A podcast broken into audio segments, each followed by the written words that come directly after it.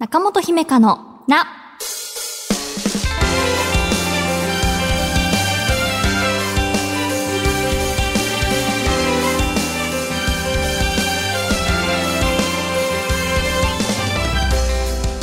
心理カウンセラーの中本姫香です。今回はこんなメッセージから。徳島県ラジオネームプチプチ谷織さん。中本姫香さん、おはようございます。中本の壺のサウナ特集を聞きました。自分のサウナ体験は学生だった78年前で止まってしまっていてなかなか手を出せずにいました。当時サウナ室の中でも他の人の動向が気になって落ち着くことができなかった私も初心者はサウナ3分水風呂30秒最後に外気浴。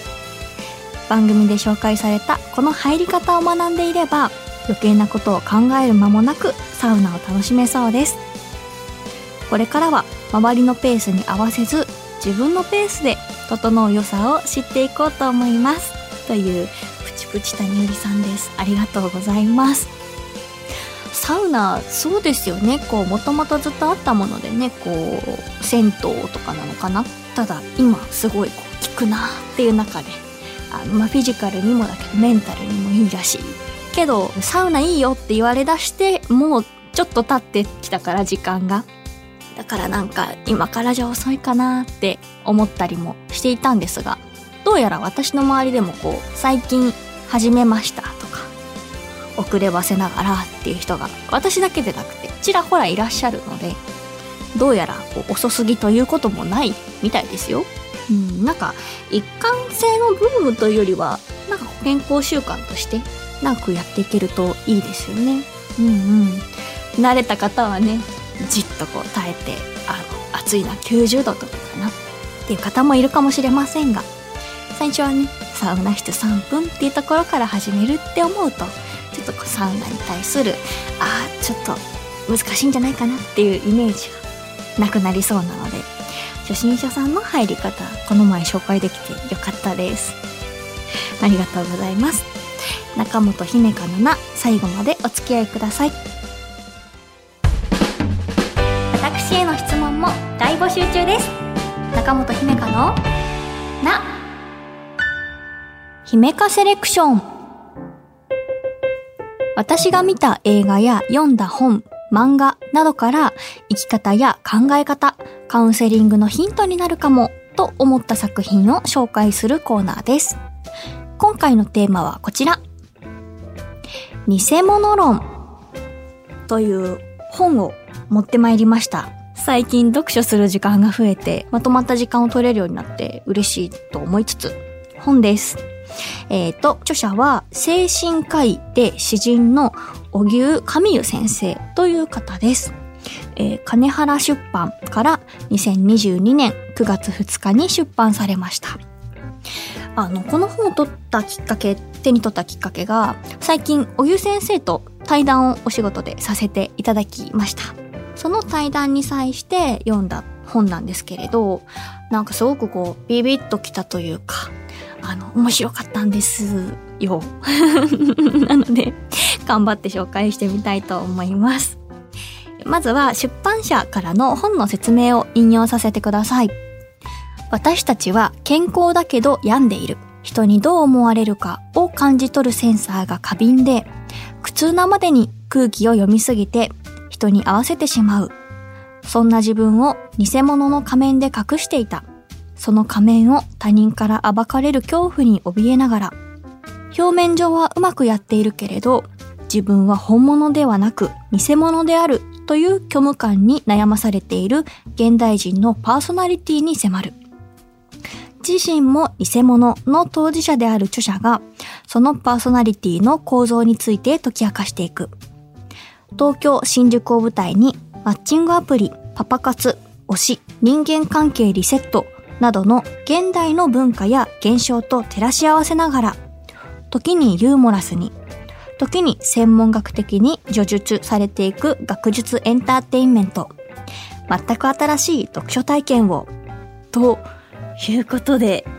この説明だけでもちょっと、え、気になるっていう方いらっしゃるんじゃないですかね。うん。そうなんです。この本のジャンルってなんだろうな、その医学書とはちょっと違って、でもこう、小木先生のその実体験のノンフィクションともまた違うし、まあかといって全くの作り話でもない。なんかね、不思議な本なんですけれど。そうですね。こう、タイトルの、まあ、偽物論って何ぞやってお話で、偽物のものはいわゆる人に使うものですね。漢字が。うんうん。えっ、と、表面上はうまくやっているけれど、自分は本物でなく偽物であるっていう感覚が、いつもどこかにある人たちのことを、偽物クラスターっていう風に、あの、本の中で定義づけて、その人たちに関して書いていらっしゃるっていう、そういう本です。この偽物の感覚。なんかね、まるで自分のことのようだなって感じる人は一定数いらっしゃるんじゃないかなっていうふうに私は普段お仕事をしていてカウンセリングをしていてもそうですし今までのこうラジオでのお便り紹介だったりお電話だったりをしていても思ったりしますね。自分の中にあるこう感覚を説明するのって難しいじゃないですか。あの、しかもなんか嬉しいとか悲しいとか、なんかこうみんな持ってそうな心の動きっていうのともまたちょっと違って、自分だけなのかなこれみたいな感じだし、しかもこうずっと常にあり続けているような偽物感。そのね、本物とか偽物っていうのをどのような場面で実感するかっていうと、一番は対人場面ですね。一人になると割とね、こう、本物というか、うん、対人場面ですね。相手が求めているものが分かってしまうタイプの人が、それにこう合わせた振る舞いをする現象ってあるじゃないですか。あ、今明るいキャラが求められてるなとか、仕事ができるこうピリッとした人が現場に求められてるなとかですかね。そういった感じでね、相手に合わせて、こう振る舞いをひらひらとね、変えることができるような人って、あの、それって本物の自分じゃないんじゃないかなとか、本物の自分ってなんだろうなって、なんか違和感というか、が発生することがあると。それがいわゆる偽物感だそうです。うん、なるほど。相手にこう合わせられるって、もちろんこう利点もたくさんあるんですよね。人付き合いが、あの、において衝突が起こりづらいなとか、あと、居心地がいい人認定されやすいなとかね、それはコミュニケーションスキルであったり、まあ社会でやっていく上で必要な力ですけど、ただね、本当の自分っていうのが、どんどんこう見えづらくなってきてしまうような気もしますね。この偽物クラスターの人たちに共通している項目を、荻生先生はいくつか作品の中で挙げていました。5つぐらい挙げてたかな、まあ、例えば、周波数を合わせるのが得意とか、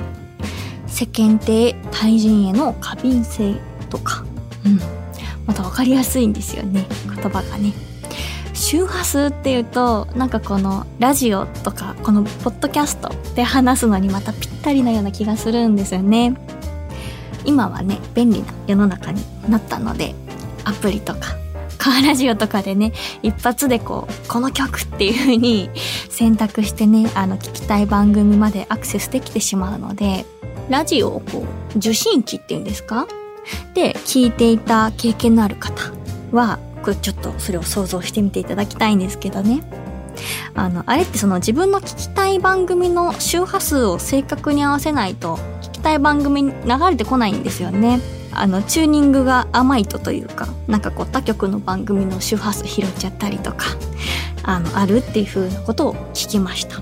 偽物クラスターの人たちは、その周波数合わせっていうのを他人とのコミュニケーションを取る際にやるのがお上手であるっていうようなそういうお話ですね。うん。相手が発している言葉もそうだし、まあそれ以外の情報、機嫌が良さそうだな、この人とか。こういう人なんじゃないかな、みたいなのを瞬時にキャッチして、相手の周波数に合わせに行く。そして自分の振る舞いを変えたりとか、相手に合わせたりして、上手にこう、本当の自分っていうのを置いといて、擬態してしまうよねっていう、そういうお話です。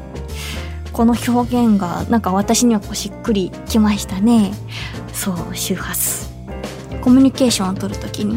私がしていたのもこういうことなのかなってちょっと感覚が共感できる気がして。うん。